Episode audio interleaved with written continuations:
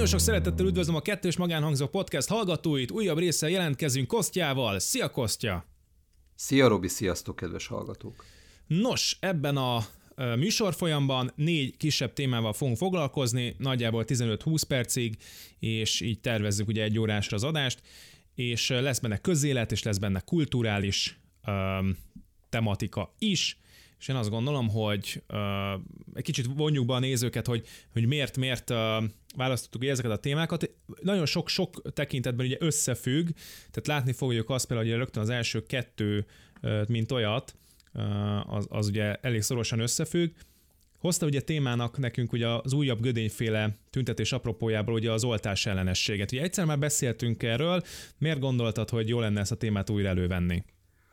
Hát azért, mert, mert ijesztőnek tartom sok szempontból ezt a dolgot, ami kialakulóban van, és hát ez egy érdekes téma, és minden érdekes témáról jó beszélgetni. Meg hát van egy új mikrofonod, és lett apropója, hogy kipróbáljuk. Úgy, így van, hogy, így van. Úgyhogy ezért gondoltam, hogy ezt bedobom a közösbe. És hamarosan lesz teszt, is, teszt videó is a YouTube csatornámon, amit Roberto Seiz néven találtok meg, egy gerilla marketing eléjek. Kis promo. A második téma, ugye mondtam, hogy ez, ez kapcsolódni fog hozzá, ez a hát szuper lassú oltottság, vagy, vagy oltási potenciál, ami a jelenlegi egészségügyünkben van, nagyon lassúak vagyunk. De ez a kérdés, jelenleg ilyen 7000-7500 embert szúrnak meg különböző vakcinákkal, és megnézzük, hogy milyen az európai átlag, vagy, vagy már amiről van persze adat, és hogy ezzel a matekkal, vagy ezzel a gyorsasággal mikorra fogjuk befejezni mondjuk akár csak egy Magyarország méretű országnak a, hát nem is az, hogy teljes átoltottság, de hogy a nyári immunitáshoz ugye több mint 60%-ra van szükség. Ez is egy érdekes téma, mert hát vannak kétségeink, hogy ez, ezzel mi a helyzet. A harmadik témát, az szintén Kostya hoztja, mi, ö, hozta. Mi is ez? Hát így olyan, fölrepent a hír, hogy Karigeri lehet, hogy, de hát nem zárkozik el teljesen egyértelműen már a miniszterelnök jelöltségért való indulástól, ami egyszerűen csak azért érdekes, mert ugye abban a, az epizódunkban, amikor három potenciális miniszterelnök jelöltet hasonlítottunk össze egymással, akkor ugye Karigeri is fölmerült, mint jelölt, de ott talán pont én mondtam, hogy hát azért nem, nem valószínű, hogy belőle lesz valami miniszterelnök jelölt, hiszen hiszen ön elég egyértelműen kifejezésre jutatta, hogy nem akar indulni. Hát sok víz lefolyt azóta a Dunán, most már nem tűnik annyira, annyira egyértelműnek ez a, ez a, ez a kiállása mellett, hogy megmarad Budapest főpolgármesterének Karácsony Gergely. Hát váltsunk erről két szót, engem ez, ez is izgat ez a téma uh-huh. is. Erről is mindenképpen beszélni fogunk, és végül, de nem utolsó sorban, uh, arról fogunk értekezni Kostjával, hogy elavult-e a kötelező olvasmányok intézménye. Tehát kell egyetlen kötelező olvasmányt adni, majd erre fogunk választ adni. Ha igen, akkor miért, és miért nem. Úgyhogy most ne- és ez azért is érdekes, mert nekem erről van egy markáns véleményem, és neked pedig van két olyan gyereked, akik meg, hát, akiket ezzel stresszelnek jelenleg is, vagy majd fognak, vagy már stresszeltek. Jó, kíváncsi, hogy milyen tapasztalatokat tudsz majd megosztani ezzel kapcsolatban. Hát az, az még mind semmi, de nekem vannak emlékeim 31 néhány Hoppá! évvel ezelőttről, amikor Igen. küzdöttem a kötelező olvasmányokkal, úgyhogy a gyerekemen túl is van egyébként véleményem erről az egész dologról. Tök jó, tök jó. Akkor vessük is bele magunkat.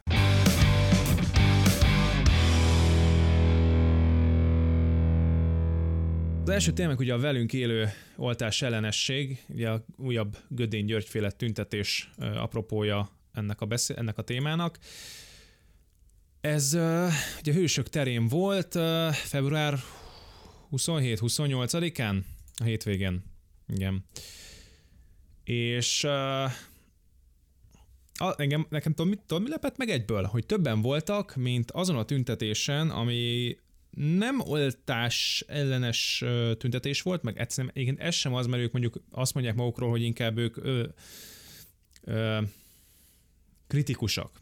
Tehát, hogy vagy nem is oltás kritikusak, hanem hogy ez a, ez a vírus kritikus, oltás kritikus, tehát ez a, ez a fajta mindig kétkedő, elitellenes ö, ö, ö, attitűddel rendelkező, rendelkezők. És ami volt korábban, még januárban, az meg kifejezetten a nyitás, ö,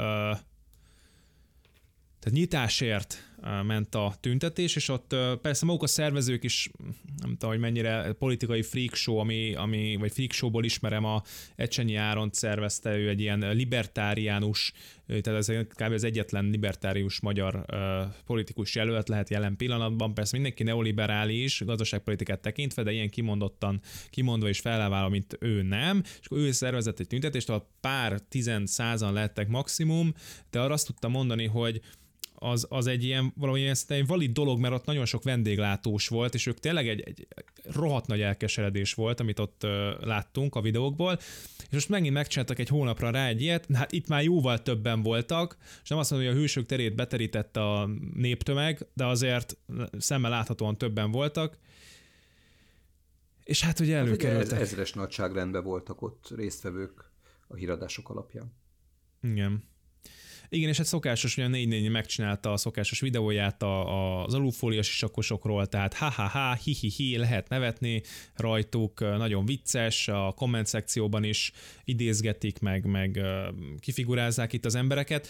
Hozzáteszem, hogy én nem láttam itt olyan embert, aki ne tudott volna rendes épkézláb mondatokat megfogalmazni. Tehát itt mindenki koherensen beszélt majdnem, hogy ugyanarról ez nem azt jelenti feltétlenül, hogy igazuk van, én csak azt mondom, hogy itt, itt lehet, hogy el kéne felejteni ezt a dolgot, hogy mindenkit ilyen kétbitesnek állítunk be, aki ugye a mainstream-mel szembe megy, és amit én megint csak uh, láttam hogy ebből a videóból, hogy iszonyatos az elkeseredés. Tehát én nem nevetek ezeken az embereken, hanem inkább sajnálom őket, és nem feltétlenül a véleményük miatt, hanem inkább a helyzetük miatt. Hát igen, itt ugye több Szerintem eléggé heterogén volt ez a, ez a, a csoportosulás, vagy ez a tüntetés. Annak ellenére, hogy azért szerintem a 444 az, az megpróbálta friksóvá zűleszteni ezt az egész dolgot. Tehát én mondjuk abból indulok ki, hogy csak azért, mert azok kerültek be a, a, a 7-8 perces videóba bekerültek, szerintem nem kell feltétlenül azt feltételezni, hogy ilyen alapból tudom, összeesküvés hívő emberekből állt a, a, ez az ezer fős tömeg. Sok minden elhangzott egyébként még Ja, kezdjük talán ott egyébként csak, hogy el lehessen tenni valóban azt, hogy mi mit gondolunk, hogy nem tudom, mondjuk el azt, hogy mi mit gondolunk mondjuk a, a vírus helyzetről, illetve az oltásról, azok kedvéért, akik mondjuk nem hallgatták az eddigi műsorokat, és nem tudják, hogy hol állunk ebben a kérdésben. Én kezdek, én a magam részéről nem vonom kétségbe azt, hogy egy ordinári nagy világjárvány kellős közepén csücsülünk, ami veszélyes. Én alapvetően hiszek a védőoltásokban, amiket, nyilván amiket kötelezően be kellett adni a gyerekeknek, azokat megkapták, amit rá a háziorvos mondta, hogy ezt ajánlja, mert ez jó lesz, azokat megkapták, és hogy eljön az idő, hogy én be leszek oltva, akkor, akkor én is azt mondom, hogy hajrá, legyek beoltva. Tehát én általában nem, nem vagyok se vírustagadó, se oltás ellenes, sőt, ennek épp az ellenkezője. Robi, te hogyan definiálnád magad ebben a kérdésben? Hát ugyanez. Tehát, hogy ezt a, ezt a spektrumot tudom én is magaménak vallani. Ugyanakkor... Jó, de... Tessék? Semmi, mondjad. Ugyanakkor, igen, most már rettentően zavar ez az, hogy minden egyes nappal uh, tehát oké, tehát amíg nem volt más védekezési módszerünk a lockdown, lockdownon kívül, addig ez valahogy érthető volt, bár szerintem, bár szerintem a svéd modell volt még így is elég jobb, még akkor is, hogyha a Svédország most az egész világ előtt mentegetőzik, hogy aj, bocsássatok meg, lehet, hogy mégsem volt jó, bocsánat, hogy ezt a ö, ezt sugároztuk, hogy ez a, ez a lockdown, vagy nem, nem is az, hogy ők is zártak le dolgokat, csak azért jó, csak nem úgy, mint mindenki más, és és így is a koronavírus kezelés tekintve középmezőnyben vannak, tehát nem is a jók között, nem is a rosszak között. Mondjuk a legjobb az nyilván egy Új-Zéland, ahol a vírus hírek megjelenésétől kezdve azonnal lockdown volt, nem lehetett repülőgépen meg sehogy se bejönni, és mi egy szigetország amúgy is távol van, gyakorlatilag pár héten belül mindenki, aki még aki az az egy-két ember, és aki elkapta a koronavírust ebből az egészből kijött, és most már mozik nyitva vannak, vannak koncertek, tehát rendesen folyik az élet, mondjuk ez az egyik oldal, és a másik oldal meg értelmszerűen azért egy Amerika azon belül is, nem tudom, egy, egy New York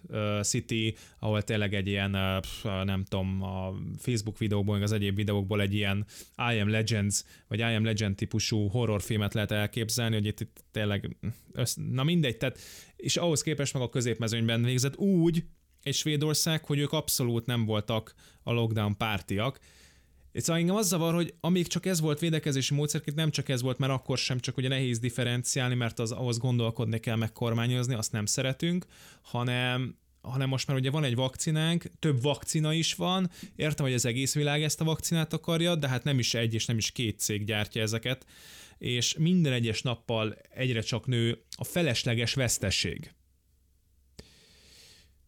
Úgyhogy én azt mondom, hogy, hogy ha én nem, tehát nem vírus szkeptikus vagyok meg ezek, de rohadjanak már meg a világ kormányai, meg az Európai Unió, hogy ilyen szarul állunk. És ugye ez majd a következő témánk lesz, de én is, én is haragszom. Tehát én kimentem volna erre a tüntetésre, ha tudok róla, egyébként nem jutott el hozzám, de én nem az. De, és akkor most én is belennék állítva alufólia sisakosnak.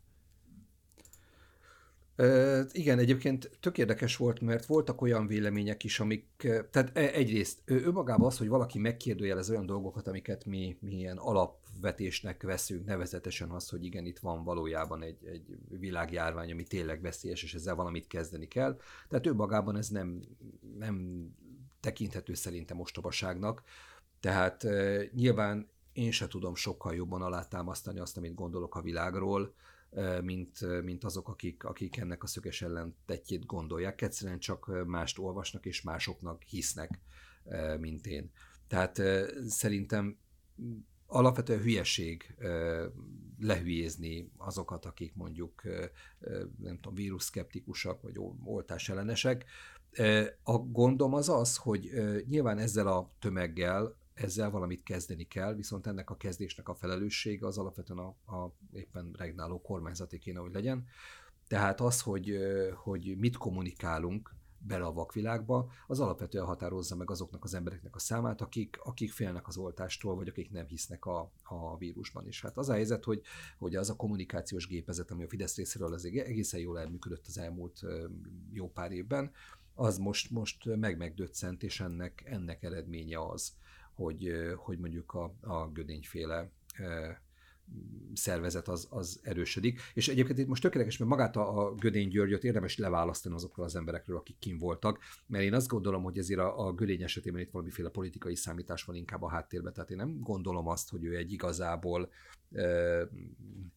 vírusszkeptikus vagy, vagy oltás ellenes fazon lenne, szerintem egyébként gyógyszerészként ez nem tűnik annyira életszerűnek, viszont egyszerűen talált egy piacirést, ahova be lehet óvakodni, és ennek a piacirésnek a mentén lehet esetleg egy olyan közösséget építeni, ami talán elég lehet arra, hogy egy szabad szemmel is jól látható pártot létrehozzanak későbbiek során.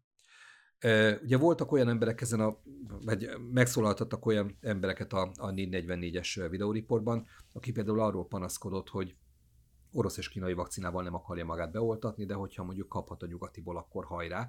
Most nyilván ez is egy olyan dolog, gondolkoztam azon, hogy, hogy ha holnap fölhív a háziorvosom, hogy mehetek a kínai vakcináért, vagy az orosz vakcináért, akkor mit fogok mondani.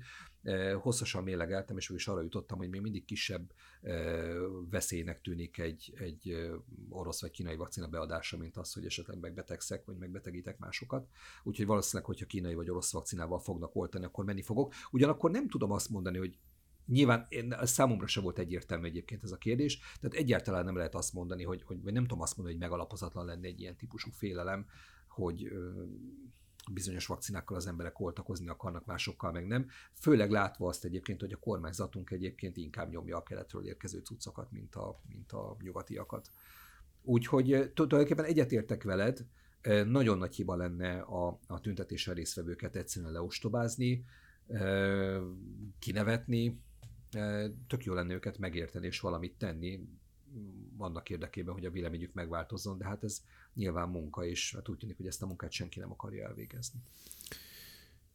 Az a baj, hogy ö, van egy srác, aki megszólalt, és, és mondjuk éppen ezzel a véleményem abszolút egyet tudok érteni, hogy megkérdez az Ács Dani a videóban, ugye a riporter, hogy hogy akkor itt most ez a napi 300 halott, meg én nem tudom, mondjuk ez nyilván változó, de biztos volt ilyen is, hogy több száz halott, akkor az most minek, akkor az most nem a koronavírus, vagy hát ez, és akkor mondja a srác, hogy de oké, rendben van, meghalnak, de itt az a kérdés, hogy mibe, mert, mert most már gyakorlatilag ott, ott az egészségügyünk, hogy vannak, vannak olyan történetek, viszonylag ugye biztos forrásból említem mindezt, tehát nem a hallottam a kutyám barátnőjének, a unokatestvérenek a nagymamájától, hanem szinte első kézből, hogy van, aki egy éve nem kapott meg életjobbító vagy élet, hát életmentő műtétek talán megkapnak, de ilyen életjobbító, olyan, olyanra gondolok, hogy mondjuk egy csípőficam, amit meg kéne műteni, mert nem tud, nem tud dolgozni az a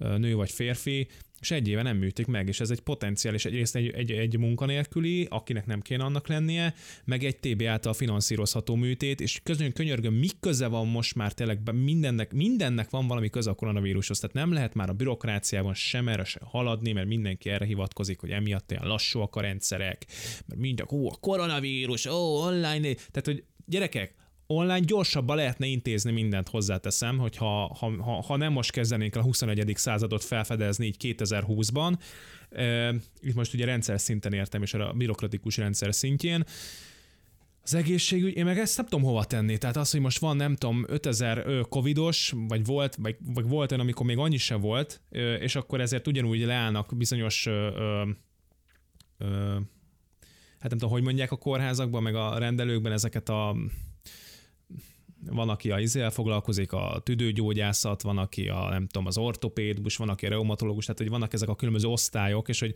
és most minden... Ezek a szakrendelések. Hát szakrend, igen, tehát hogy ez, ez, ez számomra ez elfogadhatatlan. Tehát, hogy működésképtelenné tenni egy országot ö, egy ilyen tényező, egyetlen egy ilyen tényező miatt, Hát ez, ez, és szerintem egyébként majd a jövőből fogjuk tudni 10-15-20 év múlva ezt rendesen megmondani, akkor lesznek majd számok is, és nekem nagyon az az érzésem van, és azok az emberek ilyenkor, tudod, akik most ilyen szoftosan konteósok, meg szoftosan vírustagadók, hogy majd 10-15-20 év múlva, most ez csak egy érzés, lehet, hogy tévedni fogok, ki fog jönni az, hogy hát itt azért, itt korán sem egy, nem tudom, egy spanyol nátháról volt szó, meg, meg nem tudom milyen rigolyákról, és, és egyszerűen túl lett az egész, túl lett, túl lett manőverezve. És hogyha... Figyelj, igen, mondjad, bocsánat. Ennyi, befejeztem. Hát há- három dolog történhet. túlreagálod, és a járulékos veszteségek relatív nagyok lesznek. Pont eltalálod a, a, a, az intézkedéseknek a súlyát, és akkor boldogok vagyunk, vagy alulméred, és akkor meghalnak az emberek a, a Covid-ban. Én azt gondolom, hogy nyilván a, a középsőt megtalálni marha nehéz, a, az, hogy, az, hogy Covid-ba halljanak meg az emberek, nyilván ezt senki nem akarja, mert ezek nincsen jó üzenete, főleg választások előtt, hogy mit tudom én, olyan emberek hallnak meg, akiknek nem feltétlenül kéne, tehát inkább, inkább túllőnek, és, és adott esetben túlreagálják az egész történéseket, egyszerűen nem tudnak más csinálni. Egyébként hozzáteszem, hogy az, amit itt az előbb mondtál, hogy mit tudom én, elmaradnak mit tudom én, csípőficam műtétek, teljesen mindegy, mindenféle ö, olyan beavatkozások, amik, amik mit tudom én, két évvel ezelőtt simán meg lehetett volna őket oldani. Ennek azért oka lehet az is, hogy Covid-tól függetlenül is eléggé ö, szét van hajtva a magyar egészségügy. Alulfinanszírozottság, nagyon gyenge eszközpark, nagyon gyenge emberállomány, és itt most nem a, nem a minőségre, hanem a mennyiségre gondolok alapvetően. Tehát, hogy, hogy szerintem ez eddig se volt azért egy, egy fantasztikusan jól működő szisztéma, de úgy, ahogy elműködött, mondjuk tűrés határon belül. De hogy jön valami extra terhelés, onnantól kezdve már nincs, nincs erőforrása a, a csípőfica most megműteni, mert egyébként az intenzív ágyakból egy jelentős számot olyan emberek foglalnak el, vagy tehát olyan intenzív ágyak vannak elfoglalva, ami két évvel ezelőtt még nem voltak elfoglalva. És szerintem nagyjából erre vezethető vissza a, a, a jelenleg kialakult helyzet. Az elmúlt 30 évnek a, a bűne, hogy ez egy folyamatos tendencia volt, hogy, hogy az egészségügy szépen lassan ki lett véreztetve, az orvosok, ápolók, akik tehették, azok elmentek külföldre dolgozni. E, nyilván nem tesz jót a szisztémának az se, hogy nem tudom, mai félig kéne aláírni az új szerződést az ápolóknak, orvosoknak, és már most lehet látni, hogy bizonyos osztályok bizonyos kórházakban egyszerűen meg fognak szűnni holnaptól. E, igazából szerintem nem a bürokrácia teszi nehézé a, az ilyen műtétek megtartását, hanem az, hogy nincs ember, aki műtsön per pillanat. Na jó, hát ez nem egy, nem egy kedves téma, de ez még velünk lesz egy darabig, és az az igazság, hogy a következő témákból uh, talán tudunk is majd következtetni arra, hogy meddig lesz velünk ez az áltatlan állapot, úgyhogy ugorjunk is.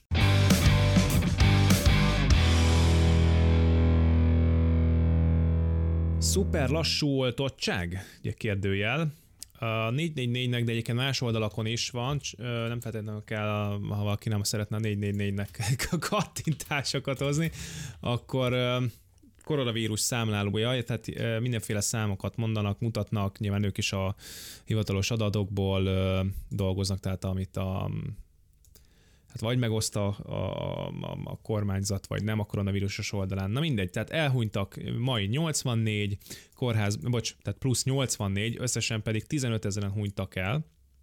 Ö, kórházban van, voltak összesen, öt, ö, vannak összesen, tehát ez jelenleg 5679-en, ma 197-en jutottak kórházba koronavírus fertőzés miatt.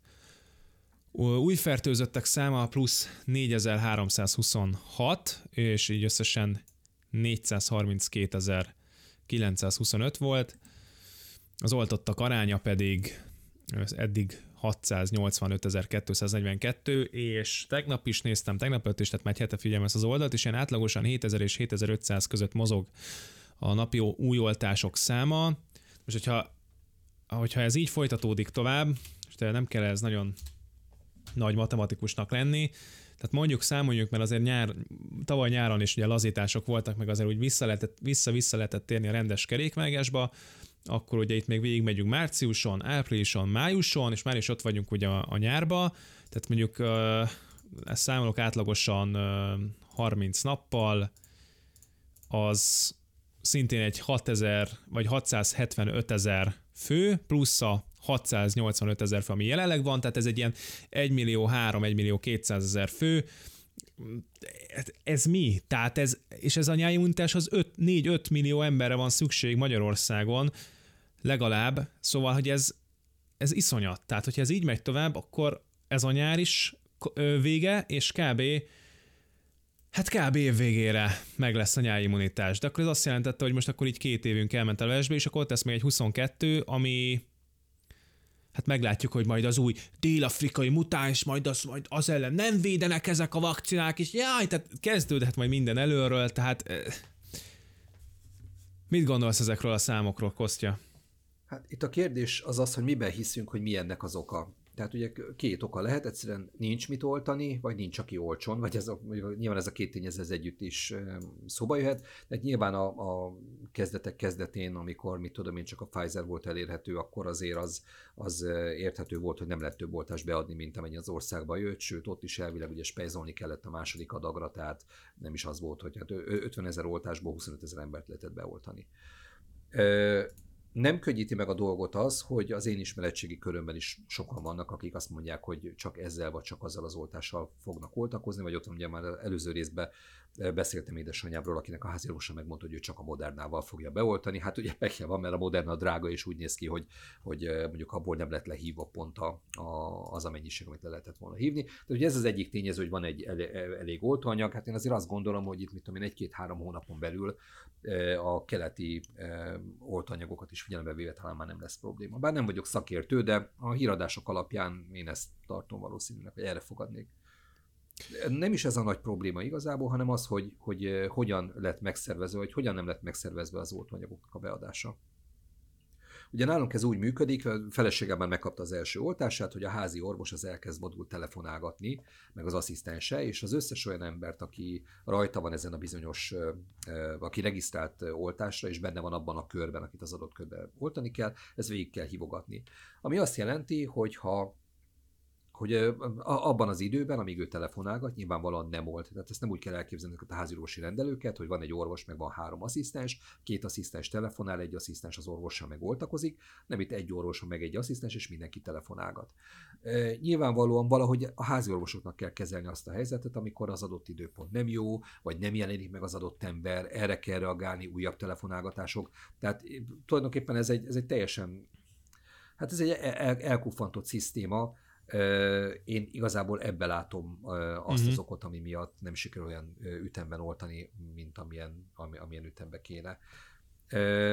És még csak azt lehet mondani, hogy, hogy nem volt erre idő, tehát már tavaly lehetett tudni, hogy jönni fognak az oltások, az oltási tervet meg lehetett volna csinálni, a, az infrastruktúrát akár a szoftveres infrastruktúrát ki lehetett volna alakítani ahhoz, hogy mit tudom én, online regisztrálunk, időpontot foglalunk, le tudjuk mondani.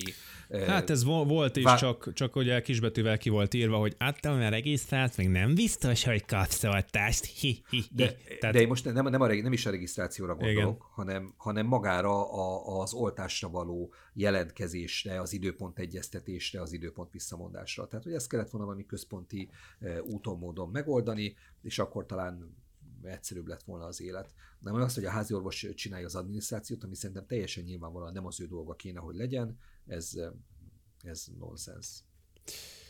Mint mindig, természetesen most is a északi országok állnak a legjobban.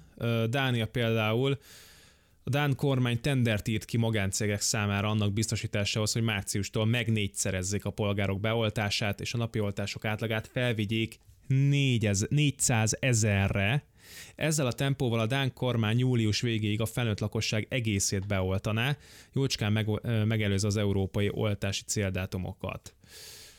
Uh, Északi szomszédjuk Svédország is magánklinikákkal tárgyal az oltás gyorsításának elősegítése érdekében. Stockholmban jelenleg az a cél, hogy április és június között a teljes felnőtt lakosságot beoltassák.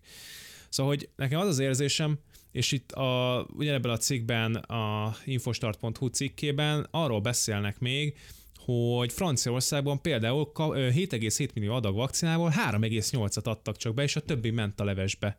Mert történt valamiféle vagy szállítás közben, vagy nem hűtötték rendesen, tehát ez, ez komolyan mondom, ez hihetetlen, na most majdnem csúnyát mondtam, de tényleg szóval, és, és nem csak ez az ország, most csak a legnagyobb pazarlót mondtam, vagy a legnagyobb ilyen esetet, ami, ami ugye, nagy port kavart, tehát, hogy minden egyes vakcina olyan most, mint egy aranyrúd, vagy nem tudom, békeidőben egy aranyrúd, vagy, vagy, vagy de ez, ez, nem tudom, mint, mint Afrikában, afrikai éhezőknek a, a szelet kenyér bármikor. Tehát nem lehet ilyet csinálni.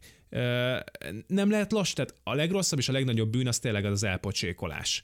A, a, a második legnagyobb bűn az tényleg ez a, ez a szervezetlenség és ez a, és ez a, a emiatti ö, csúszások, tényleg amit te is mondtál, hogy hát igen, mondjuk vannak országok, amik már évtizedekkel ezelőtt megágyaztak ugye ennek a helyzetnek, de azt látom, hogy aki meg akarja oldani, ez meg fogja tudni oldani, és, és itt megint az, én nem vagyok piac fundamentalista, de tényleg, tehát hogy a fenéért nem von, vonunk be ebbe több szereplőt, tehát megint miért kell mindent az államnak csinálni, mert az állam az nagyon erős, az nagyon jó, ö, annyira jó, hogy én már többször elgondolkozok azon, hogy hogy amit vissza lehet kapni az adóért cserébe, az körülbelül a nullával egyenlő, tehát mi lenne, ha inkább nem lenne, és még mindig azt mondom, hogy nem vagyok piac fundamentalista, pedig ők mondanak egyébként ilyeneket, csak hogy vannak országok, ahol egész egyszerűen ez, vagy, vagy, vagy mintha tényleg ezt az érzést akarnák kelteni, hogy, hogy, hogy, hogy hogy az állam nem egy jó, jó gazda feltétlenül. Most itt kifejezetten erre az ország gondolok, nem, más országot nem tudom, mert nem élek ott azokban a más országokban, de azt látom, hogy,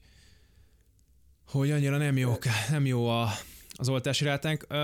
Egyetlen egy örömhír, hogy most a nyolcadik hétben járunk, és a hetedik hétben, tehát múlt héten szá, összesen, hát itt az első oltott, első oltást megkapottak száma volt összesen 110 ezer, és vagy hogy van ez, nem, akkor azon a héten 110 ezer embert oltottak be többen, most meg már 222 ezeret a 8, na, matek. Tehát két héttel ezelőtt volt a hetedik hét, és most, van a, most múlt héten volt a nyolcadik hét. A lényeg az, hogy meg már 222 ezer ember kapta meg a, az oltást, és ez azt jelenti, hogy itt volt egy kétszeres szorzó hirtelenjében, tehát én azt gondolom, hogy ha ezt, ezt, ezt úgy lehet tartani, hogy így folyamatosan emelkedik, nem azt mondom, hogy exponenciálisan, de, de azért úgy emelkedik ez a történet, akkor még talán lehet ebből valami, mert csak azért is, mert mert szerintem még egy tavasz talán kibírnának az emberek, hogy, hogy még ezzel a lockdownnal, de egy, egy, egy, egy nyarat már biztosan nem, mert ott már ugye egészségügyi gondok is vannak, tehát nem mindenki tudja azt a, azt a lakását úgy kihűteni, ahogy kéne, és azért, hogyha nyáron vagy így bezárva a 0-24, azért az komoly.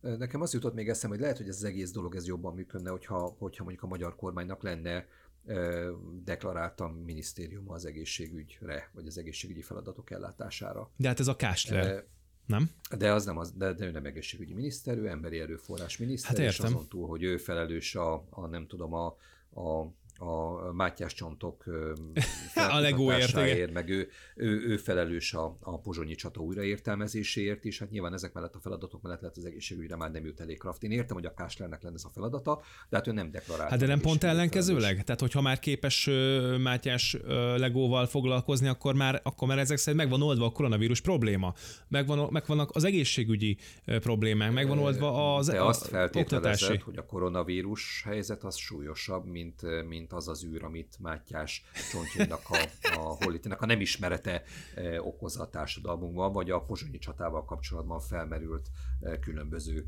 kétségek, amiket, amiket Hát nekem ott csak a VFX szakembereknek a, a, a szakképzettsége merült fel, mint kétség, de igen.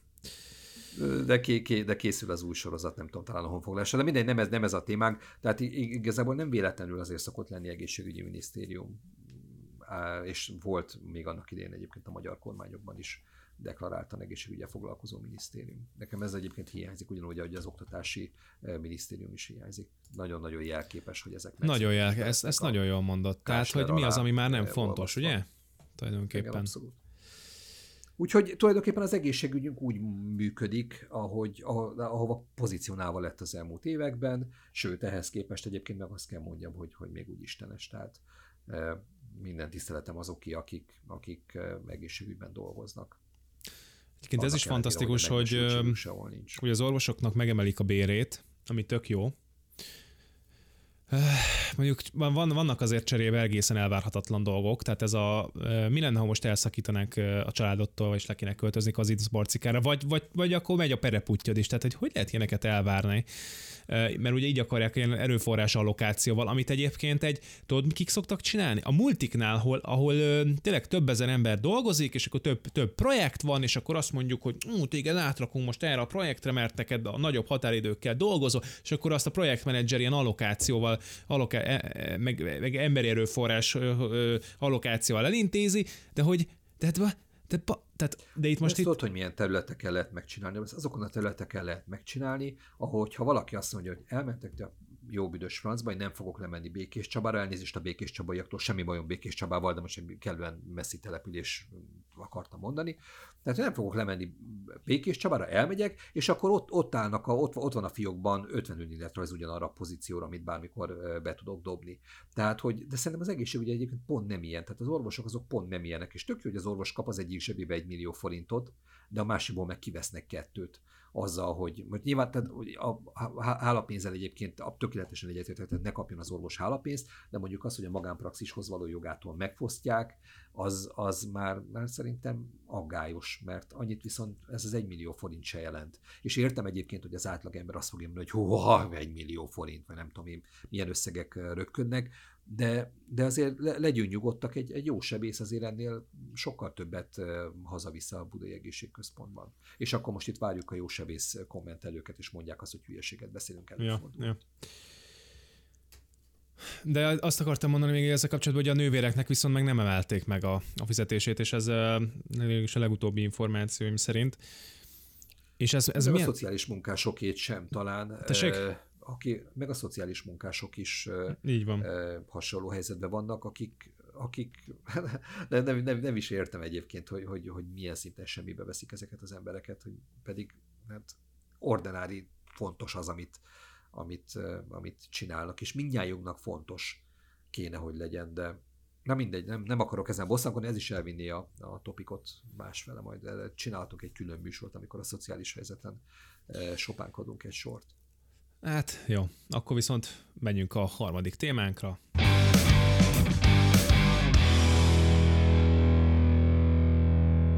Ez pedig az, hogy Karácsony Gergely uh, már nem zárkózik el attól, hogy elinduljon egy miniszter elnök jelölti előválasztáson.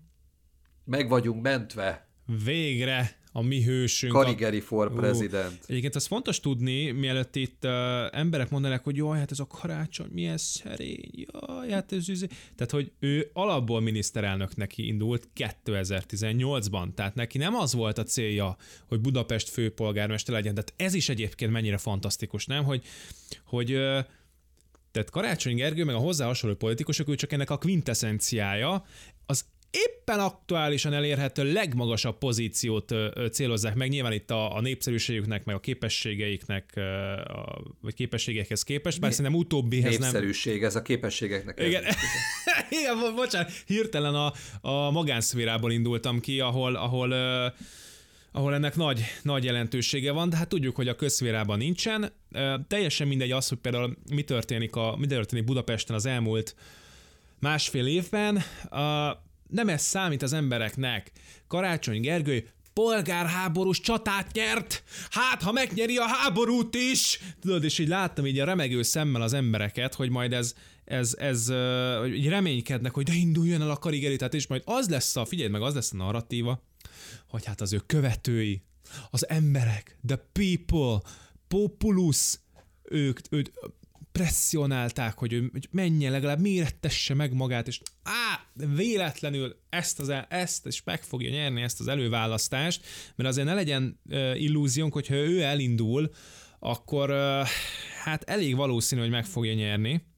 Én nem nagyon tudom elképzelni azt, hogy, hogy ez ne így legyen, mert csak azért se, mert mögött áll egy, egy elég kemény baloldali establishment és bár azt mondtam itt adáson kívül, hogy Fekete Győrnek annyiban esélye lehet, hogy tudjuk azt, hogy Budapesten uh, de tényleg, tehát én azt láttam, hogy bármikor kampány volt, én nem láttam MSZP-s aktivistát, én nem láttam PMS aktivistát, nem tudom, hogy van egyébként egyáltalán, tehát szerintem még a PMS választónál is ritkább, de hogy momentumos aktivistából a Dunát lehetne rekeszteni, az hódziher, tehát ők, mint olyanok, biztos, hogy tudnának ebbe az elők kampányban elég komoly erőforrást tenni, tehát ilyen szempontból tudná vinni. Meg ugye ezek az előválasztások is tudod olyanok, hogy ott a, azok, a, azok a pártok nyernek, akik a legjobban, nem biztos, hogy a legfeltétlenül a legnépszerűbbek, mert azt gondolom, hogy a Jobbik ugye 20%-kal bejutott 2018-ba, abból már nyilván csökkent, de, de talán még mindig országosan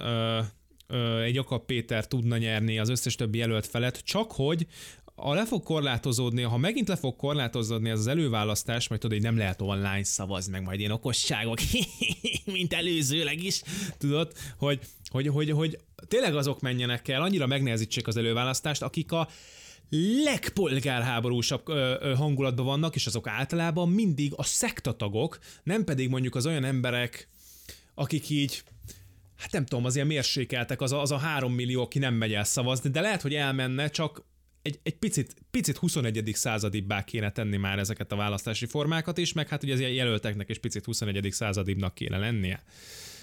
De ezzel kapcsolatban egyébként biz, szinte biztos vagyok, hogy most már, így most már, hogy Karácsony Gergely is el fog indulni.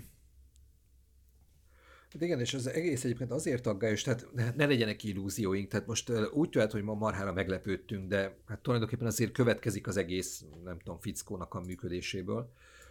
De a probléma az az, hogy kapott felhatalmazást. Nem tudom most egyébként, hogy a polgármesteri mandátum az mettől meddig tart. Hát ez öt, öt éves. Jól, jól gondolom, akkor ugye a választások azok bele fognak lógni. Tehát tegyük föl, hogy behúzza az előválasztást a Karácsony Gergely, tegyük föl, hogy megnyeri az ellenzéki összefogás a választásokat, és Karácsony Gergelyből miniszterelnök lesz. Mi lesz a, a főpolgármesteri Hát ütőkata, ütőkata, mi más.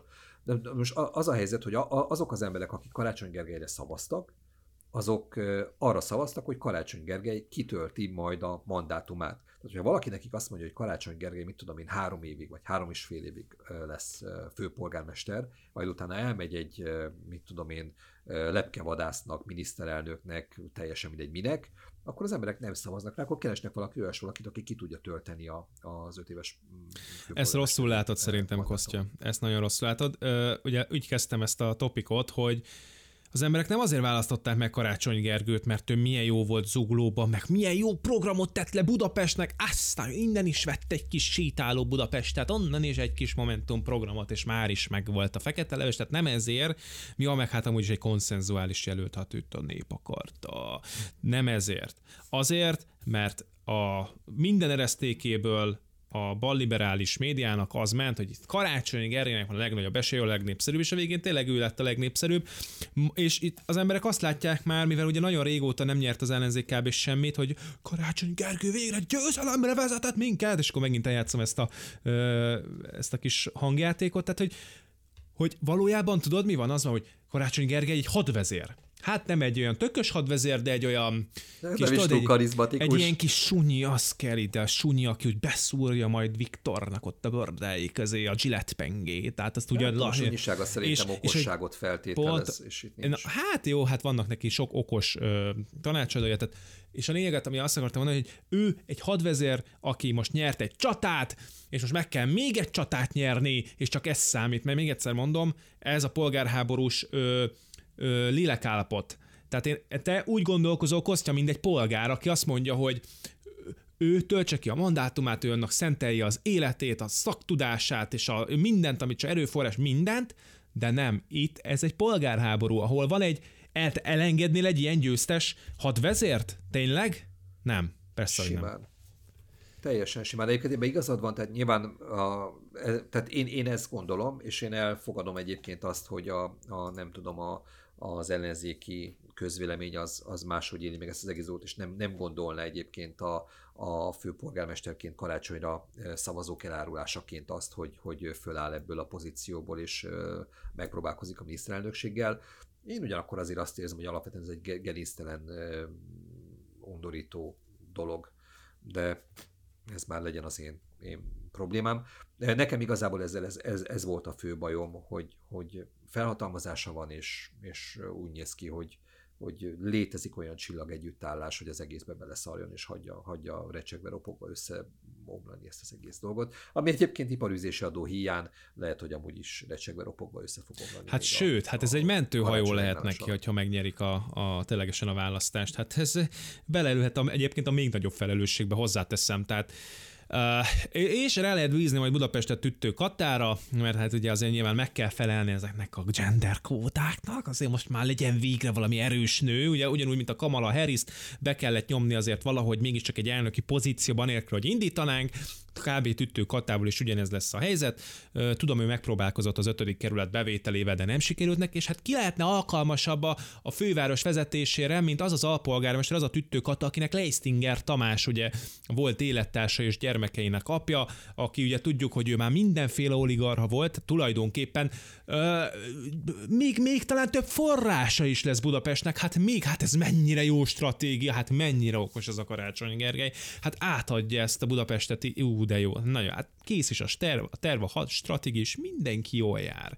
Jól jártak a feministák, jól járt Karácsony Gergely, Tüttő Kata, Leistinger Tamás, csak mi emberek, polgárok nem. Képzeld el, Robi, nekem van Általában nekem görcsbe szokott rándulni a gyomrom, akkor kapok egy olyan e-mailt, hogy küldeményen mérkezett az ügyfélkapura valamilyen céges ügyből, és nézem meg. És hát most ez történt. Mind a két, két vállalkozásom van, mind a kettő budapesti székhelyel működik, és kaptam két darab e-mailt, hogy menjek be, nézzem meg az ügyfélkapumat, mert hogy mind a kettőre jött egy-egy levél, és hát persze akkor jó megijedt, olyan, amikor rendőrt látok, rendőrt látok, megijedek, pedig nem szokott vaj lenni a fülem mögött, sőt, hát nem, nem szokott. Hát ez a jó kis kádári belédültetett félelem, azaz. Így van. De ugyanez a helyzet akkor is, amikor, amikor fölmerül, hogy nem tudom, a NAV vagy a, a önkormányzat ír nekem, akkor iparűzési adó, valamit elfelejtettem, elrontottam, megbüntettek, akkor mindegy félek.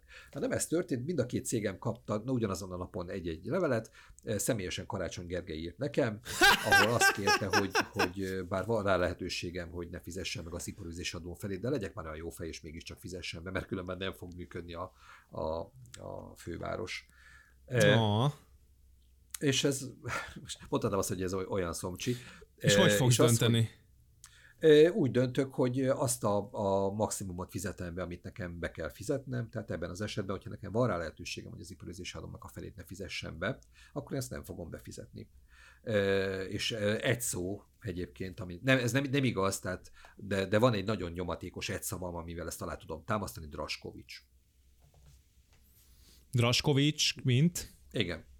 Hát Draskovics, mint a, mint a, a, karácsony főpolgármesteré válása után a köztudatba visszahozott politikai szereplő. Á, azt hittem, azt fogod mondani, hogy inkább hogy visszagyérsz egy olyat, hogy természetesen Gergő, abban a pillanatban, amint te is lemondasz a fizetésed feléről, és az apparátusod szintén ugye a közös teherviselés miatt, jó, ez nyilván demagógia az egyébként az, amit most csinálsz. Ez nem igaz. Nem, Miért lenne te... Ajajaj.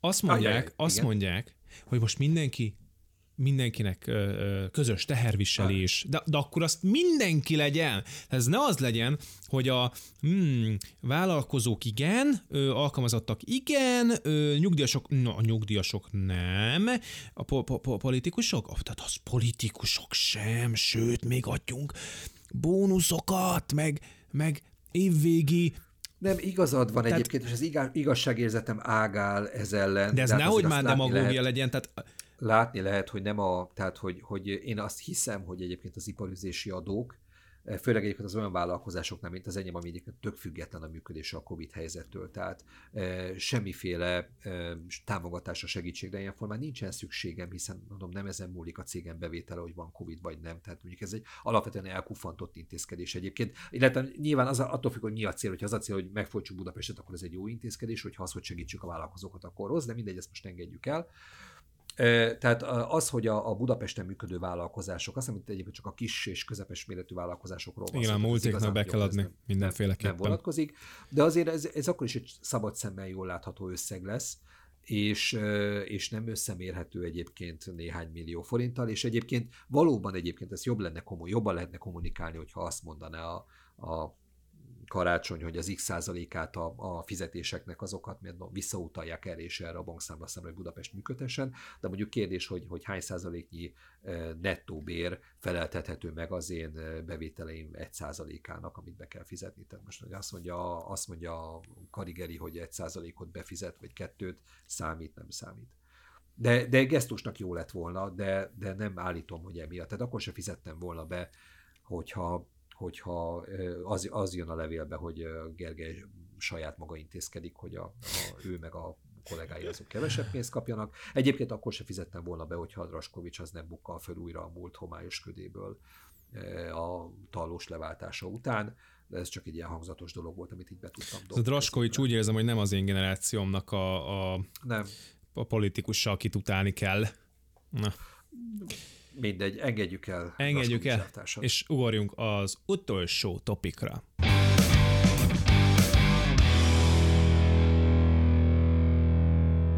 Ez pedig az elavult kötelező olvasmányok intézménye. Az első kérdésem az, hogy szerinted uh, kell egyáltalán olyan, hogy kötelező olvasmány az iskolákba? Ö, nehéz kérdés. Szerintem egyébként kell. Ö, tök jó, hogyha vannak kötelező olvasmányok, mert egyébként látni kell, hogy, hogy jó, lépjük egy kicsit hátrébb. Én nagyon-nagyon olvasós voltam egész gyerekkoromban, tehát nekem az életem nagy része az olvasásból állt a, a iskolai működéstől függetlenül. Tehát amikor a gyerekeim elkezdtek abba a korba jutni, akkor én olvastam nekik, olvastunk nekik, és, és próbáltuk abba az irányba tologatni őket, hogy, hogy olvassanak könyveket, és, és próbálják ezeket élvezni. A nagylányomnál ez a dolog talán működött, ő a mai napig olvas és szívesen olvas, a kicsit viszont semmilyen körülmények között nem tudom rávenni arra, hogy jó, ez ne, nem igaz, mert a Nyugat meg a Zombik című képregényt azt most éppen olvassa, és nyilván a, az irodalmuk. Ismered a sztorit, a Nyugat meg a Zombikat? Nem.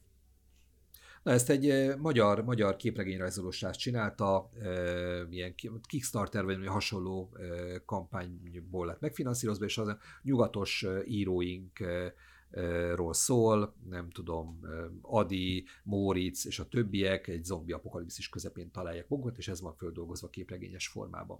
Eléggé bizarr, és egyébként jó, jó, jó pofa. Tehát ez az, amit a, kisebbik lányom hajlandó olvasni, vagy esetleg Naruto-t, meg tehát animéket, nem bocsát, mangákat, meg, meg képregényeket, amik ugye kezőügyébe kerülnek, de könyvet olvasni nem, szok, nem szokott. Na, ami miatt ebbe a dologba belekezdtem, hogy simán előfordul, hogy vannak olyan családok, ahol ahol, hogyha szülők egyébként nem olvasósak, akkor a gyerek egyáltalán nem találkozik azzal a dologgal, hogy igen, lehet könyvet olvasni, és, és ez érdemes és egy szép elfoglaltság. És lehet, hogy egy jól megválasztott kötelező olvasmány ezen tudna segíteni. Én azt hiszem, én abban hiszek egyébként, hogy azok a gyerekek egy csomót szempontból jobban fognak teljesíteni, akik, akik sokat olvasnak, mint azok, akik keveset. Egyszerűen azért, mert máshogy fejlődik a szókincsük, több mindent látnak, több mindent tapasztalnak, mint a nem olvasótársaik. De lehet, hogy ez is egy ilyen avittas boomer elgondolás. Tehát nem tudom, válaszoltam a kérdésedre. Igen, szerintem nem rossz a kötelező olvasmányoknak a, a gyakorlata, ugyanakkor messze menőkig nem értek egyet azzal, hogy azok az olvasmányok kötelezők, amik, amik most azok. Uh-huh. Mit gondolsz erről te? Hát én azt gondolom, hogy minden, ami kötelező, az, az valahogy már elveszi az élét annak a tevékenységnek. Tehát inkább az lenne, az kéne talán a cél legyen, hogy olyan feladatokat adni, ami nem igazán megvalósítható anélkül, hogy valamilyen szinten ne dolgoznák fel azt a művet. Ugye te úgy közelítetted meg ezt a dolgot, hogy az olvasással, mint olyannal, rengeteg információt lehet mondjuk, nem, te, tehát az, hogy te olvasol, a szókincs az, ami tud bővülni, de egyébként az információhoz, a katarzishoz igenis hozzá lehet jutni másfajta feldolgozásokkal is. Tehát vannak például egészen jó könyv és filmadaptációk, vagy sorozatadaptációk, esetleg rövidített részek, vagy egyszerű elmesélések, hangos könyv, stb. Tehát ugyanaz a sztorihoz és ahhoz a katarzis és ahhoz a didaktikához hozzá lehet jutni. Tehát én azt gondolom, hogy ilyen szempontból a könyv az csak egy ö, ilyen hordozója annak a történetnek. Uh,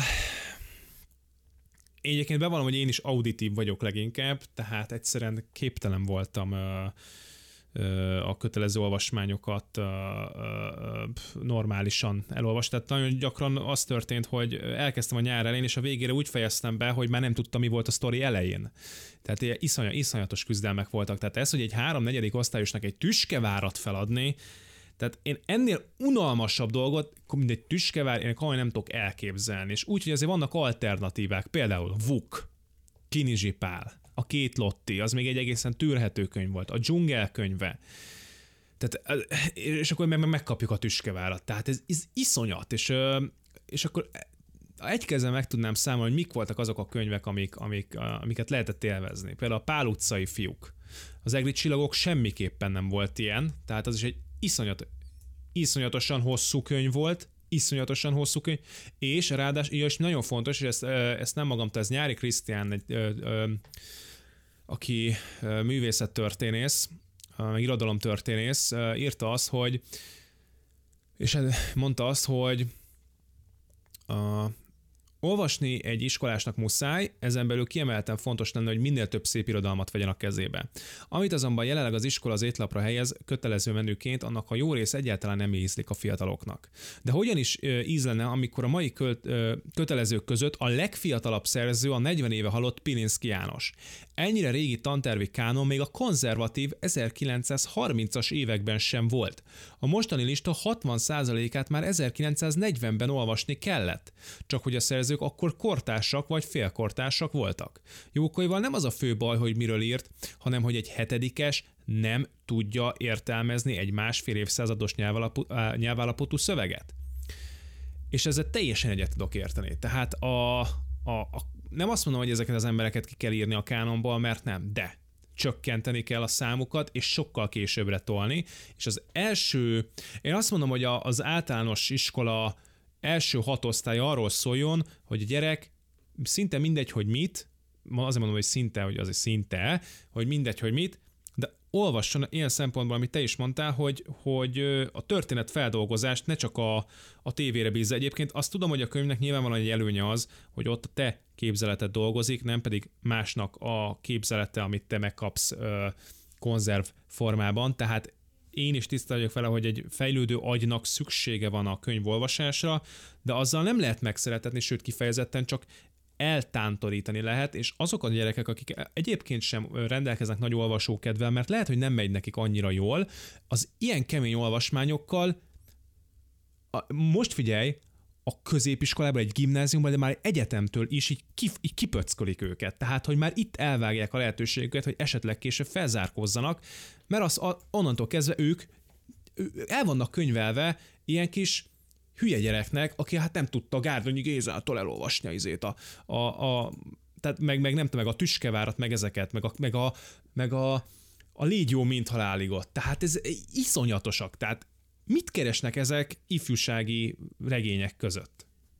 Nem, nem az a baj, hogy nem olvas Gárdony. Tehát én abban hiszek, hogy teljesen mindegy, hogy mit olvas a gyerek. Ez nem a helyzet az az, hogy... Hát pont, hogy nem mindegy. Várj, de tök mindegy. Nem, úgy értem, hogy, hogy nem, bocsánat, szerintem ugyanarra gondolok, csak nem sikerült jól megfogalmazni, amit akartam. Tehát úgy mindegy, hogy mit olvas, mit olvas a gyerek, tök hogy szép irodalmat olvas, ponyvát, jó könyvet, rossz könyvet, a lényeg az, hogy olvasson. Olvasnia kell, mert gimnáziumba, aztán majd később a főiskolán meg az egyetemen ordinári nagy mennyiségű anyagokat kell neki feldolgoznia. El kell tudni olvasni 15 oldalt egy este, és, és össze kell tudni, kép, meg kell lenni annak a képességének, hogy a lényeget kiemelje és feldolgozza. Ez pedig nem megy úgy, hogy a gyerek nem, szok, nem szokik hozzám az általános iskolába ahhoz, hogy nagyobb adagokat olvas. Tehát nem az a gond, hogy a gyerek gárdony ismerete nélkül megy ö, gimnáziumba vagy főiskolára. Tök boldogan le lehet élni gárdonyi nélkül egy életet. Én magam részéről mondom, én szerettem, de tudom, hogy én vagyok a, a, a fehér holló. Én a nagylányomnak kötelező volt egyébként a gárdonyi, de talán ott is kikiemeltek belőle részeket, és hál' Istennek nem kellett végigolvasni az egészet, tudom, hogy ő szenvedett. Nincs olyan kötelező olvasmány, amitől ne szenvedett volna a gyerek, és egyébként a baj az, az éppen ez, hogy elveszi a gyerek kedvét attól, hogy, hogy, hogy a későbbiekben olvasom, pedig ez egy nagyon, ez ugyanolyan alapvető skill, mint az, hogy tudjunk tudjunk számolni, hogy meg tudjuk mondani, hogy, hogy ez a visszajár, amit a kezünkben nyomnak, az rendben van, vagy nincsen rendben a boltban. Tehát én nem tudom, ez, ez, ez egy fontos dolog kéne, hogy legyen. Az, hogy, az, hogy, hogy Geronimo stilton olvas a gyerek, vagy, vagy légy jobb, mint halálikot, az tökéletesen mindegy. Nem, nem értékesebb, mit tudom én, Jókai, a, és most hirtelen teszem be, hogy, hogy kiírja a Geronimo sorozatot, tök mindegy.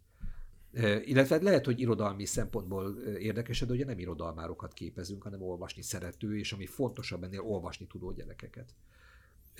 Pont a Maruzsa Zoltán nyilatkozta egy-két nappal ezelőtt talán, hogy Jókai nem lehet vitatárgya. Tehát ez a fajta fafejűség, amikor bármilyen íróra, költőre kijelentjük azt, hogy nem lehet vitatárgya, bármint az, hogy ő benne van-e a, a, a kánonba és kötelező olvasmánya, ez szerintem egyszerűen elfogadhatatlan. Elfogadhatatlan az, hogy ezeket az írókat nem gondoljuk újra meg újra. Lehet tudni, hogy mik azok a trendek, miket olvasnak a, mondtam én, az éllányomnak a, a korosztálya. Most mondok egy írót, Leiner Laura, nem tudom, hogy hallotta, de ifjúsági regényeket ír, és, és még a kisebbik is egy-egy könyvet elolvasott tőle, és szerette, élvezte. Arról, tehát egy Red Hot Chili Peppers koncerten történtek, vannak leírva 350 oldalon. Hogyha a 12 éveseket ez érdekli, akkor ezt kell beemelni kötelezőnek, és ezt kell a gyerekek torkán lenyomni. Ami az ő generációjuk, ami hozzájuk szól, ami róluk szól, és ami legalább a gyerekeknek az 50%-át érdekelni fogja egyszer egy beszélgetésben elhangzott, hogy ha a kötelezőként nem olvassák el a gyerekek, akkor soha nem fogják. Erre azt a választ kapták, hogy ha viszont most elolvassák, akkor egészen biztos, hogy soha többet nem fogják. Nem tudom, mennyire volt világos, vagy érthető, hogy itt most mit olvastam el. Ez egy, ezek ugye érvek, amik elhangzottak különböző viták kapcsán, ugye ugyanarról, amiről mi beszélünk. Nagyon érdekes az, hogy hogyha most nem olvassák el, akkor soha nem fogják ebben át, csak tehát De akkor, akkor nem kell ezeket elolvasni, tehát hogyha soha nem fogják elolvasni, akkor kell, akkor, hogy ezeket na, na, ezt akartam mondani, hogy akkor, akkor ez ennyi? Tehát, hogy akkor ez ennyit ért az a mű valójában? Tehát, hogy akkor itt most arról van szó, hogy nem is hiszünk igazából abban, hogy ez, ez akár megállná ma is a helyét? Valószínűleg igen, tudják ők is, hogy, hogy már nem, de egyébként hozzátenném, hogy itt, uh, itt arról van szó, itt nem arról van szó, hogy, hogy ezek a, ezeknek az íróknak, uh, tehát ezt a kontinuitást kéne talán elfelejteni, és, uh, és inkább tematikák kapcsán kellene az írókat elővenni, egy kortársat, egy uh, klasszikussal uh, és az például egy tök érdekes uh, sztori lenne, hogy összehasonlítana az, hogy mit gondolta a, a száz évvel ezelőtt élt író a mostani. Uh, és ugyanaz a téma kapcsán, mert hát azért vannak ilyen örökérvényű uh, regények és történetek, amik feldolgoznak egy szerelmi szállat, vagy valamilyen bonyodalmat, tehát hogy azért ezek ö, vannak ismétlődő történetfeldolgozások, és akkor az például egy tök érdekes irodalmi szempont lenne, hogy, hogy mi, a helyzet, mi a helyzet ezzel, milyen különbségek vannak, stb. stb. És ö, valamiféle nagyobb célt megadni a, a diáknak, mint hogy olvasd el, írjál róla olvasónaplót, vagy ha nem, akkor egyet kapsz! Tehát, hogy tényleg ez a, ez a színvonal, és akkor tudod, és egyből összepárosul, a gyerek elkezdi olvasni a száz évvel ezelőtti magyar nyelvet, ú, és tehát ez, ez, ez komolyan, és nem azt mondom, hogy nem újra kiadásokat kell csinálni, mert az önmagában úgy és akkor érték, ha gyerek tehát nem tudom, ez ugyanolyan, mint a matek. Nem tudom, hogy világ... Akkor ez a... Na, a legjobb. Nem, nem a logaritmusokkal kezdjük el tanulni a matekot, meg a deriválással, jó? Hanem az egy meg egyel. aztán a nem tudom, hogyan van tovább, de, de értjük, tehát, hogy... Kettő meg kettő, hadd segítsek, mert nem tudom, hogy milyen, milyen sorba akartad ezeket a dolgokat rendezni. Hú. Értem, amit mondasz, de egyébként erre tök jó példa, hogy az egyik első kötelező olvasmány, az egyik első, mm, ami ilyen komolyabb volt, az a kincskereső kisködmön volt. Én nem tudom, emlékszel a sztorira, vagy olvastad e amikor, mert ez nekünk is kötelező volt, szerintem nektek is, ez mind mindig kötelező mindenhol. Ez azzal kezdődik, hogy van egy család, ahol ahol torokgyíkban meghal a, a kis Hát ez fantasztikus. Na most ugye, és le, leírja, hogy a torokgyík az egyébként egy, hát egy akkoriban eléggé jellemző betegség volt, sokan hát a COVID-19 ugye akkori mása. Nagyon, nagyon emlékszem egyébként, hogy a feleségem olvasta fel a könyvet a gyereknek, mert esélytelen volt, hogy a gyerek magától ezt földolgozza, és nyilván voltak kérdések, meg kellett válaszolni, ezen közös munka volt, együtt olvasták el a könyvet.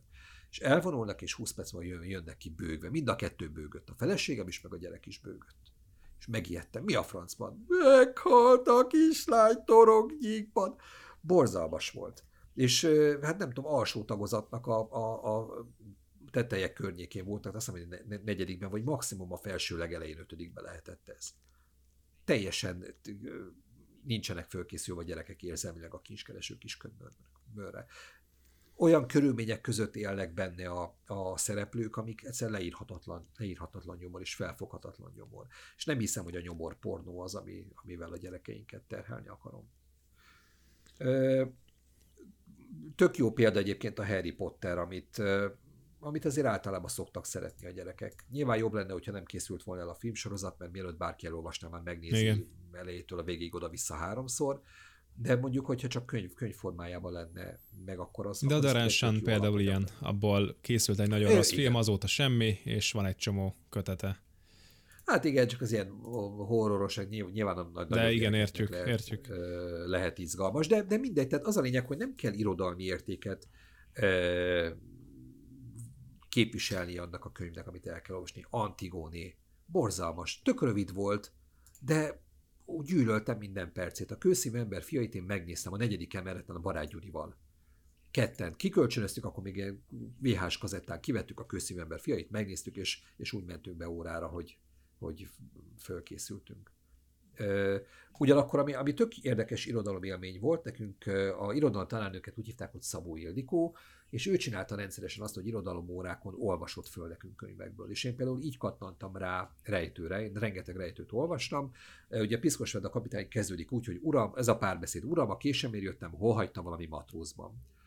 És hát ilyen, ilyen stílusú az egész könyv, és imádtam. És elolvasott belőle tíz oldalt az óra elején, és onnantól kezdve egy rejtő, rejtőfan voltam. Egy tök jól megválasztott a korosztályomnak megfelelő, az érdeklődésnek megfelelő könyvet összeszedett, és, és egyszerűen olvastam. A kötelezőket meg le se szartam. Lehet, hogyha rejtő kötelező, akkor talán szórakoztatóbb egy picit a, a, az általános iskola is, bár teszem hozzá, a mai kor gyerekeinek már lehet, hogy nem annyira mókás, mint, mint, mint annak idején nekem volt. Hát. A, van még ezzel a dologgal kapcsolatban egy másik megjegyzésem. Ugye megjelent nem is olyan, tehát aminek a kapcsán beszélünk most mi erről az egész dologról, az tulajdonképpen egy cikk. Egy írónő, mindjárt mondom a nevét, Hú, ezt nekem is tudni kéne, pedig én hoztam be a kánonba. Te, te hoztad be, de egyébként mindjárt, mindjárt mondom. Tóth Krisztinának hívják az írónőt, aki, aki egy korábbi nyilatkozatát most elővették, amiben is azt mondta, hogy jókait vegyük ki a kötelezők közül, mert hogy ott nincsen semmi keresni valója. Ugye tudni kell, hogy egy meglehetősen nagy ilyen gyűlölet cunamit hozott maga után ez az egész kijelentés, kutyaszar került a postaládájába, meg ilyesmi, tehát teljesen méltánytalan dolgok történtek vele ami azért érdekes, mert nem tudom, tehát azok, akik jókait olvasnak előre hátulról, nem nagyon képzelem el, hogy a kultúráltságnak azon a fokán állnának, hogy kutyaszart többkönnének valaki másnak a postaládájába. De, de igazából nem, nem is ez az érdekes, nem, nem a, a kutyaszar vonal az izgalmas, hanem az, hogy a Tott Krisztina azt mondta, hogy azért kell kivenni jókait a, a kánonból, mert olyan ö, nő alakokat hoz be, vagy olyan ö, nőműködéseket hoz be, amik a jelenkorban nem állják meg a helyüket. Nem tudom, hogy erről te mit gondolsz.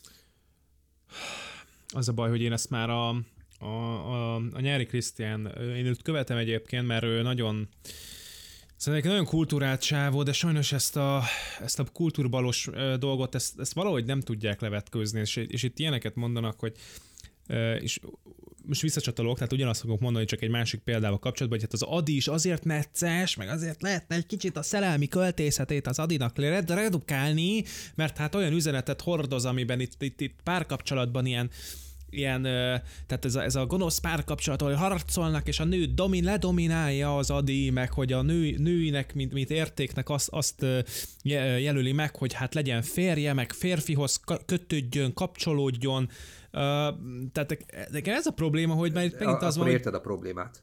Abszolút érzem a problémát, hát nem azért kell kiírni ezeket az írókat, meg költőket, mert a, mert a legújabb, a legújabb agymenéseknek nem felelnek, meg nem mennek át a cenzúrán. Tehát nem ez a probléma, hanem pontosan, amit te mondtál, hanem mert egész egyszerűen elveszi a kedvét az embernek az élettől, az olvasástól, az írástól és mindentől is majd, hogyha a kulturáltságnak azon a fokán lesz, mint hogy a matek példában már meg fogja érteni a deriválást, meg az integrálást, akkor majd eljuthatunk ehhez a részhez. És azt írta egyébként, na, na, na, nagyjából csak, hogy mert ez előbb nem, nem idéztem, csak úgy saját szavaira elmondtam, hogy a népszerű költőíró elsősorban azzal indokolta a javaslatát, hogy ezekben a művekben rémes módon ábrázolják a nő alakukat, már pedig a gyerekeink az iskolában olvasott művekből építik fel, milyen, is a nemi, milyenek is a nemi szerepek. Ugye Szabó Bagdának a Bárány Boldizsár című művét, illetve Jókai Mornak az Aranyember című művét kritizálta. Szabó Bagdát nem olvastam, az egészen biztos, nem vagyok rá büszke, de, de tény, tehát Szabó Bagdára nem tudok nyilatkozni. Az Aranyember viszont azért egy, egy meglehetősen nehezen olvasható. Tehát tudom, hogy, hogy küzdöttem, és tudom, hogy valószínűleg kudarcot is vallottam, de az aranyemberrel legalább megpróbálkoztam, mert muszáj volt. Tehát önmagában az, hogy Jókai Mort ki kell venni, én ezzel egyet tudok érteni, mert ha nekem nem volt jó elolvasni, akkor a gyerekeimnek most pláne az. Ugyanakkor azzal teljesen nem tudok egyetérteni, hogy azért kell ezt, ezeket a műveket kiírni, mert rémes a, a nő alakábrázolás. Tehát megfosztjuk a gyerekeinket attól a képességüktől, hogy mondjuk egy irodalmi művet, vagy bármit a saját kontextusában, a saját világában kezeljen. Tehát, hogyha a gyerektől eltagadjuk azt, hogy 150 évvel ezelőtt, azt hiszem, nagyjából a, az aranyember az 150 éves lehet, de lehet, lehet hogy nagy marhaságot mondtam, elnézést kérek a irodalom történész hallgatóinktól, már amilyen kevesen vannak erre viszonylag kicsi az esély. Tehát 1872-es. Hát akkor nem lőttem nagyon mellé. Tehát az a lényeg, hogy, hogy, hogy gondoljuk, tehát ne, ne, ne, ne, nem tudom, hogy miért, miért feltételezzük azt, hogy, a, hogy az, hogy, hogy hogyan működnek a nemi szerepek, azt a gyerek majd a, a jókaiból fogja megtanulni, és nem abból, hogy otthon mit lát, hogyan viselkedik apa anyával, hogyan viselkedik anya apával. Meg, meg úgy tűnik, hogy annak a több száz magyar tanárnőnek ezt nem sikerült átadni, mert ugye én azt láttam, hogy azért többnyire magyar tanárok, most ez, most ez megint olyan, hogy jönnek, akik megmondják, hogy de nekem csak férfi magyar tanárom volt, tudod, meg vannak ezek az emberek, de hát most te is említetted, hogy magyar tanárnőd volt nekem is mind, mindegyik alkalommal, tehát azért majd akkor kérdezzük meg tőlük, hogy akkor az ő, mert én azért azt láttam, hogy a legtöbb magyar tanárnő azért bennük volt egy erős, erős feminista vonal, és ennek ellenére imádták ezeket a költőket, írókat, stb. Tehát, hogy ez, ez uh, igen. Tehát de nagyon jól megfogalmaztad, tehát nem ezek a nem ezek a művek fogják feltétlenül az ő orientációjukat befolyásolni, hanem tényleg a, a legközelebbi otthoni minták. Sőt, egyébként külön fontos lehet az, hogyha már jókait olvasunk, hogy legyen az embernek a, a, a száz évvel, százegy néhány évvel ezelőtti világról képe.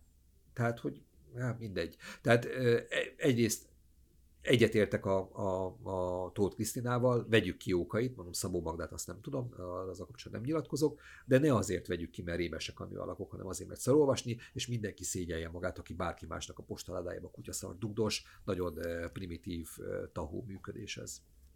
Na jó, hát ez tetszett ez a végszó, és már el is fogunk búcsúzni. Nagyon szépen köszönöm Kostya a hozott témákat, és lassan, de biztosan... Én a beszélgetést. Hát nagyon szívesen, lassan, de biztosan tettő alá fogjuk hozni a... Ö, én azt gondolom, hogy megemlítettük, hogy a Pieces of a woman hogy itt tervezünk egy, egy komolyabb hangvételű vitát majd Annával, még egyrészt annak ugye a, a tematikáját, meg az egyéb alpontokat is tisztázni de szerintem az valamiféle feminizmus vita lesz. Érdekes lesz, igen. És, és, az, és, hát, meglátjuk. és hát az a rossz hírem van, Kostya, hogy vagy neked, vagy nekem a moderátor szerepére át kell, ö, át kell változni, mert azért a 2v1 ez nem túl ö, lovagias, hogy úgy mondjam, bár erősek az érvek, megáll az párhány emberrel szemben is, de nem ez a lényeg. Az, az a helyzet, hogy a, a, tehát Anna intellektusával szembe szerintem mi ketten simán ki, ki, ki, tudunk állni, és akkor még így is vigyázzunk kell magunkra. Ja. Úgyhogy innen is sok szeretettel csokoltatjuk Annát. Még annyit tennék hozzá, hogy új időszámításból léptünk abból a szempontból, hogy remélhetőleg jobb minőségben fogunk tudni mostantól fölvenni. Úgyhogy azok, akiket eddig elborzasztotta a hangminőség, azok, azoknak hát... Na hiába szólsz, már itt sincs. itt sincs, de igen. Jó, a, aki, akik ezzel az epizóddal kezdik, azok, azoknak sajnos rossz hírük van, a korábbiak azok sokkal rosszabb minőségbe kerültek rögzítésre, de az a lényeg, hogy folyamatosan törekszünk arra, hogy egyre jobb és jobb legyen a felvétel, úgyhogy nem tudom, az 50. környékére talán már valamilyen stabil szintet tudunk hozni. Ugye Robi beújította az új mikrofonját, aminek a, a Yetivel való összehasonlító tesztjét hamarosan nézhetitek a YouTube, YouTube csatornáján, aminek a ah. címe neve O Roberto Says. Yes. Köszönjük szépen a figyelmet mára is. Sziasztok! Szia Robi, sziasztok kedves hallgatók!